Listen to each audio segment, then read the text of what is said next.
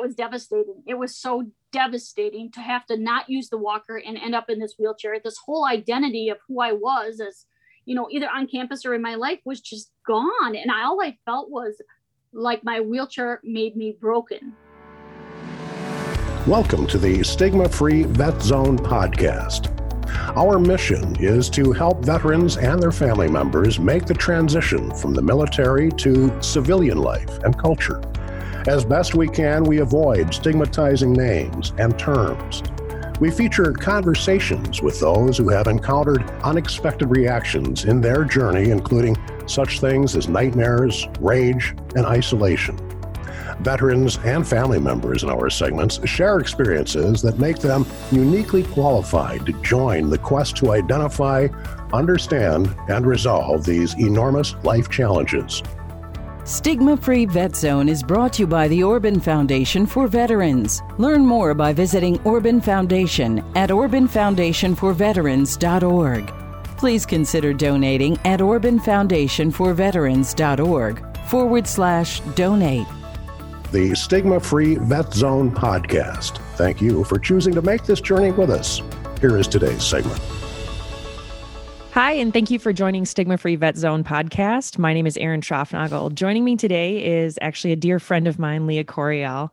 Lia served in the Army before being medically retired uh, with MS and has gone on through the adventures of that uh, diagnosis to become a world recognized archer for the United States Paralympic team.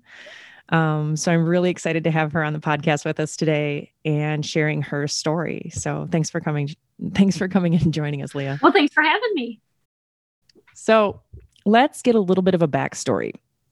You joined the army in when did you join? Why did you choose the army? What made you look towards military service? Well, I don't even know if you know this, Erin, but um, I come from a very large family, and I was actually a foster kid the first four of us were by um, my dad, and then my mom remarried when I was 10 and had the rest of the children. But I was in and out of foster care a lot. And it's ironic because um, I looked at my birth certificate for something the other day, and my dad's occupation is listed as inmate. and I'm like, well, there's to good beginnings right there.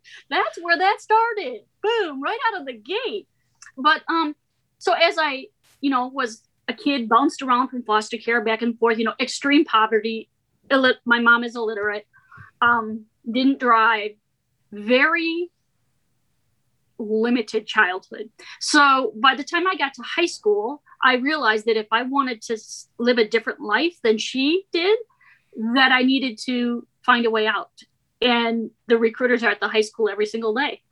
And people say, but they're going to yell at you. I'm like, dude, if you know what I went through, they can yell at me all day and I'll grin through it because that's nothing. So that's why I joined the military. And that's why my brother Gary joined the military, is because it was a way out and it was a future. Because that's the one thing that, you know, I have never regretted it.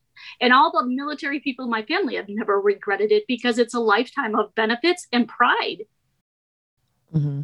And, and like you said, it gave you that, it gave you not only a way out, but it gave you a sense of stability that you, I think, had been missing and it well, gave you that cohesive, stable, although not always friendly, family. I mean, you're not bouncing from foster care to foster care and back and right. forth to home. I mean, it's this is your unit. This is your right. your group that I, and I knew that um I wanted to go to college. I am actually a first generation high school graduate wow. in my in both my paternal and my maternal family. So and we're going all the way back to the 1600s. They're all, you know, staunch patriots. So the picture of Washington crossing the Delaware in the boat, that boat is Coryell's ferry. That is my fifth great grandfather, who was a captain in George Washington's army, rowing that boat. That's wow. how far back my lineage goes. But education was never something, you know, patriotism, but not education. And I knew I wanted a different life. And if I wanted to go to college, I that's what I did was join the military, which is very, very common in the military community. There's a lot of first generation student veterans. Wow. I actually had no idea that story that your family went all the way back to Washington. Yep. That's that's really cool. Um okay, so you joined the army. What year is it? 1982. 1982. So there's not an active war per se. You're you're after you're well after Vietnam and Korea and but Desert Storm hasn't happened yet. So you're kind of in the the lull area. It's kind of full time. Was kind of a thing. The Faroe Islands was kind of a thing, but it was mostly peaceful. Hmm. When I enlisted, I enlisted as a police officer because I'm a child of domestic violence, and they were my heroes. That's what I wanted to do. I wanted to be a police officer. But before I got out of basic training, needs of the army took over, and I had to be a truck driver. I'm a terrible truck driver. I still cannot back a trailer up to save my life. So mostly I was an E2 detailer. So you're really good at washing trucks. I'm really good at it. Yep. You know, it's also needed. We got to take care of the vehicles as well. Um, hey, my my military specialty is logistics, so I was the parts person in the back room. So you know, it's not a glamorous job, but it needs to get done. So now, tell me a little bit about your service. I know you got your diagnosis when you were in uniform and that caused your, you know, separation from the army and into that, you know, genre of I guess medical retirement because they didn't let you stay in. They didn't even let you finish your your contract. Um, exactly. And that was a big shame for me for years was shame. So they didn't actually find my diagnosis until I got out. What happened is we all got our inoculations and then that weekend, I fell and broke my leg and ended up in the hospital anyway. But so did a bunch of women from my unit. So one of those vaccines did not bode well for women. I don't know what the issue was, but I think out of 64 of us, probably at least three quarters have an autoimmune disease, and most of them have died. Wow. So there was something wrong with one something that they gave you. Something. But so I broke my leg and I never got the feeling back in my leg. I had some nerve damage and I had like propriocept, you know, like where I am in space, and they couldn't figure it out. So that's why they med boarded me out. Wow. Yeah. So they thought it was like a meningitis thing that all the women in the same barracks had gotten meningitis because all of us had inflammation in the brain. Well, that went down. They med boarded me out. I got out and then I got it meningitis as a, you know, newly separated veteran and they're like this isn't meningitis you have ms so then so, how i mean you said it, it was a lot of shame but it's like that's kind of a shock you know here you are joining the army to you know not only serve and carry on your family's legacy of service um, yeah. but also give yourself an out an escape from that you know childhood that you had faced.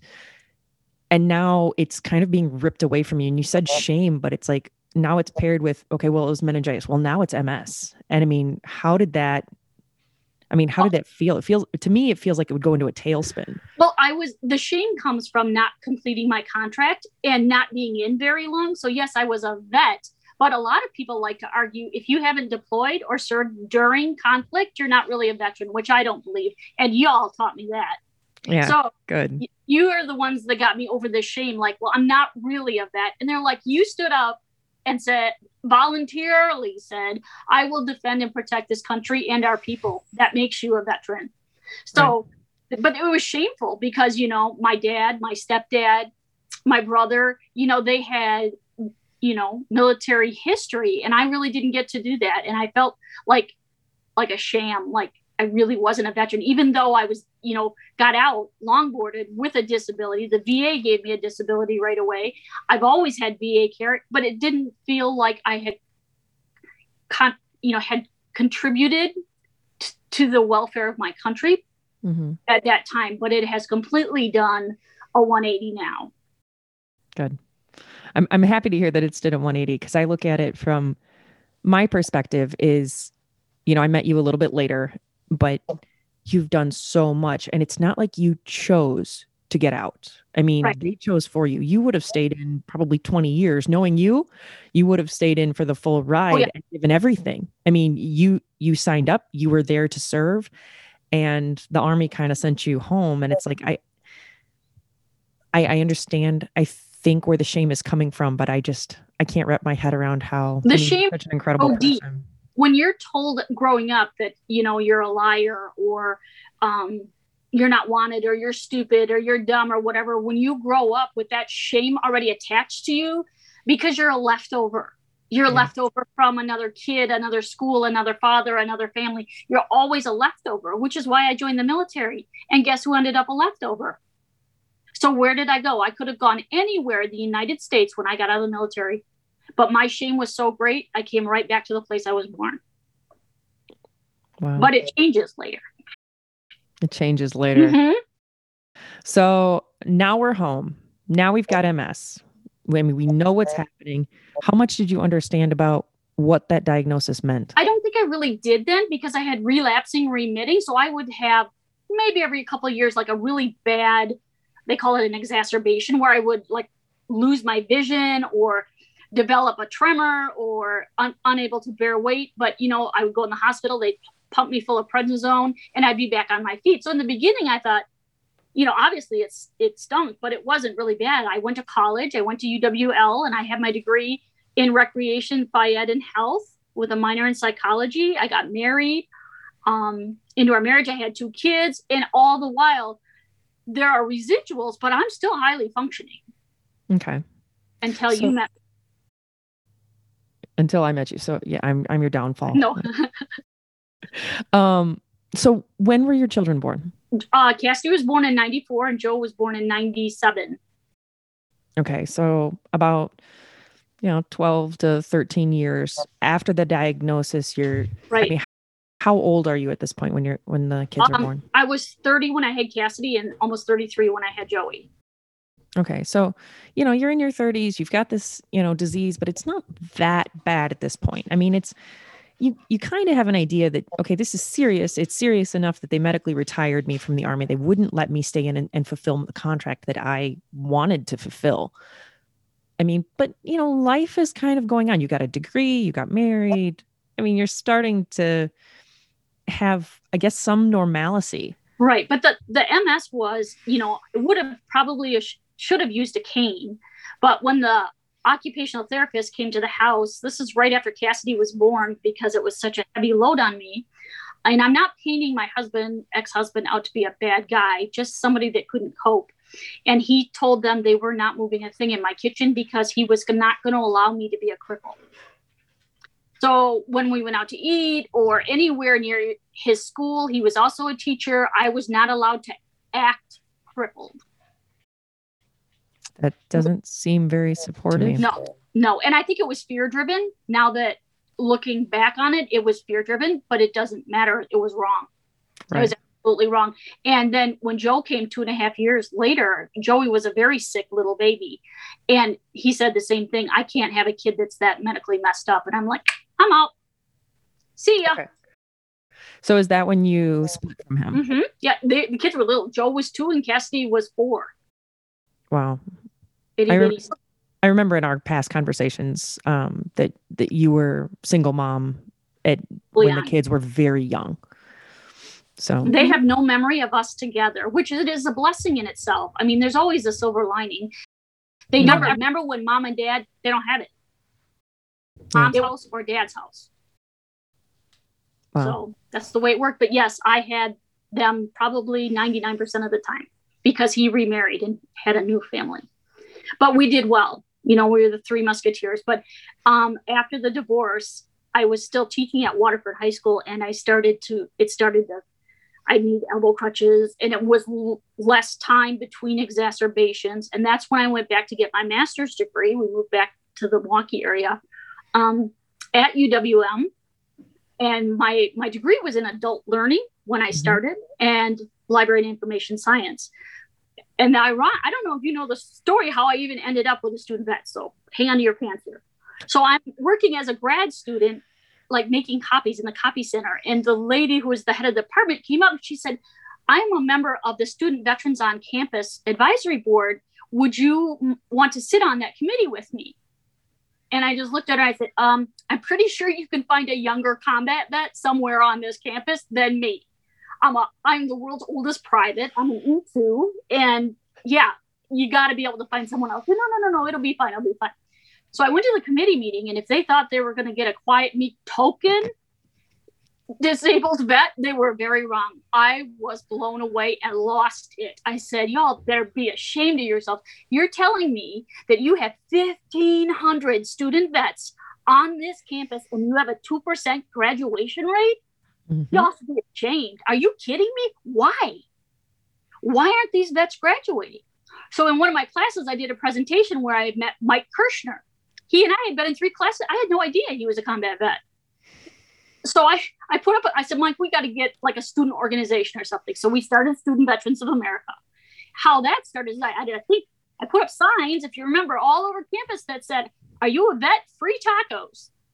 And I yep. made crock pot full of tacos. And I said, No. Every vet came out of the woodwork for Mama's tacos. And I had not nearly enough. You but, offer food, veterans are normally going to show up, especially yeah. college level veterans. Like of any age, like we're still college kids. Yes. You go, you offer food with a yes. just like you got to be a veteran. We're like, oh, game on. Exactly. And they'll look at hey, aren't you in my psych class? You're in my accounting class. You're a vet. You're a vet. So these, and I'm referring to y'all as kids because you're young enough to be my. All these kids on campus had no idea that there were other vets. They all felt like they were the only one and that they had to hide because of their views of the world are very different than what they are 18 year old freshmen in a liberal college atmosphere.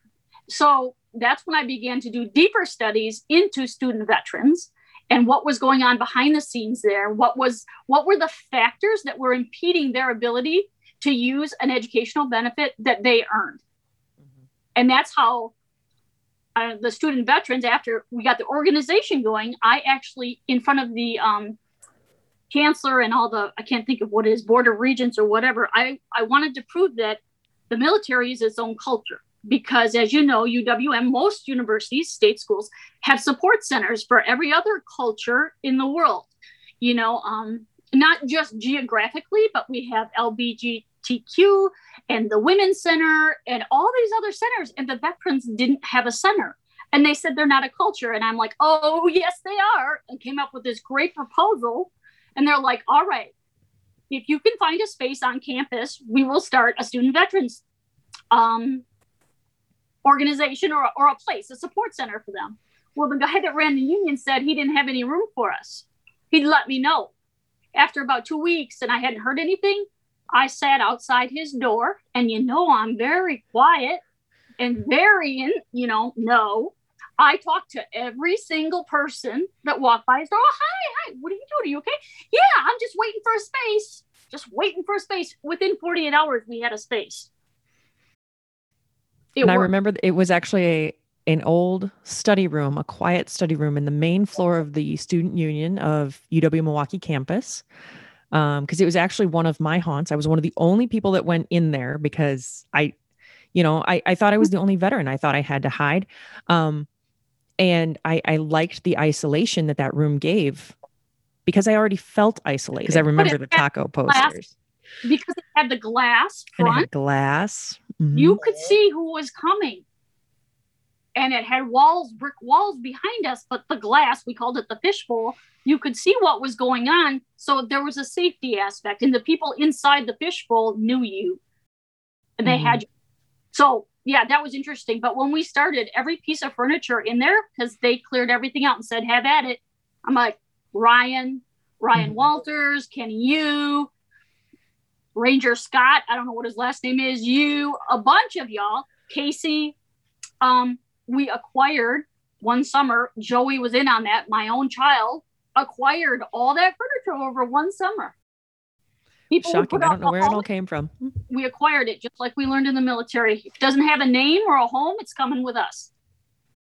So that's gear, we- is a, gear adrift is a gift. Mm-hmm. Exactly. So it worked out in our favor. So now it is 20 I I know we I started college at UWM in 2011. So now we're, you know, several years later. This whole while you've been dealing with MS. It's been getting worse. It's been getting more frequent in the um what are they called? Exac- exacerbations? Yes, yes. Um which are like bouts of MS where you're dealing with major symptomology and then it kind of dissipates and then it kind of goes in remissions, but then it comes back. But that it keeps coming back again and again and again. It's getting um, duration is getting more frequent Right. um, and it's lasting a little longer every time it comes back. And you're a single mom, and now you're getting your master's degree. How is that taking a toll on you mentally? it was it was very stressful because I, I also became the director of and we call it Maverick, the Military and Veterans Resource Center with Mike Kirschner, which was a wonderful thing, but it was a it was a position that people not only on the UWM campus but all the UW campuses did not realize what a resource was there. So that's when shooters on campus became a thing, unfortunately. So we actually had a campus wide meeting about shooters on campus to come up with a response plan. And when I walked in there, the police chief at the time looked at me. He said, I'm glad you're here. It's probably going to be one of your guys. And I lost it. Absolutely lost. I'm like, why do people keep testing this? I'm actually a nice person, but y'all making me into not one. I said, Are you kidding me? Those student veterans know how to respond to a crisis. It's what they're trained in. You want somebody who knows what they're doing, you need to use the student veterans because they're going to be running toward it, not away from it. You want them to safely get people, you know, to get other students or faculty to safety. They're your people. So I'm very proud to say right now that on every UW campus in the state of Wisconsin, there is a student veteran led response team to shooters Wow. on Wow. It's an So, incredible asset too. Because you're right. I mean, if we're going to respond, we're going to be running head towards, you know, head, you know, headlong into it. Because that's at a certain point, training takes in and and and kicks in and takes over, and we just away we go. Like before we even know what's happening, our feet Right. are already running. So yeah, and I knew that that could be very categorically catastrophic if they didn't you didn't know where the rest of your team was. hmm So that's why it was important to pull together a team and a response team. Right. But so yeah, I um was getting sicker and sicker and I ended up in the hospital. I don't you remember that because I it, it was so painful to even stand. And that's when they had done all the MRIs again and they came in and he said, Your MS is now progressive.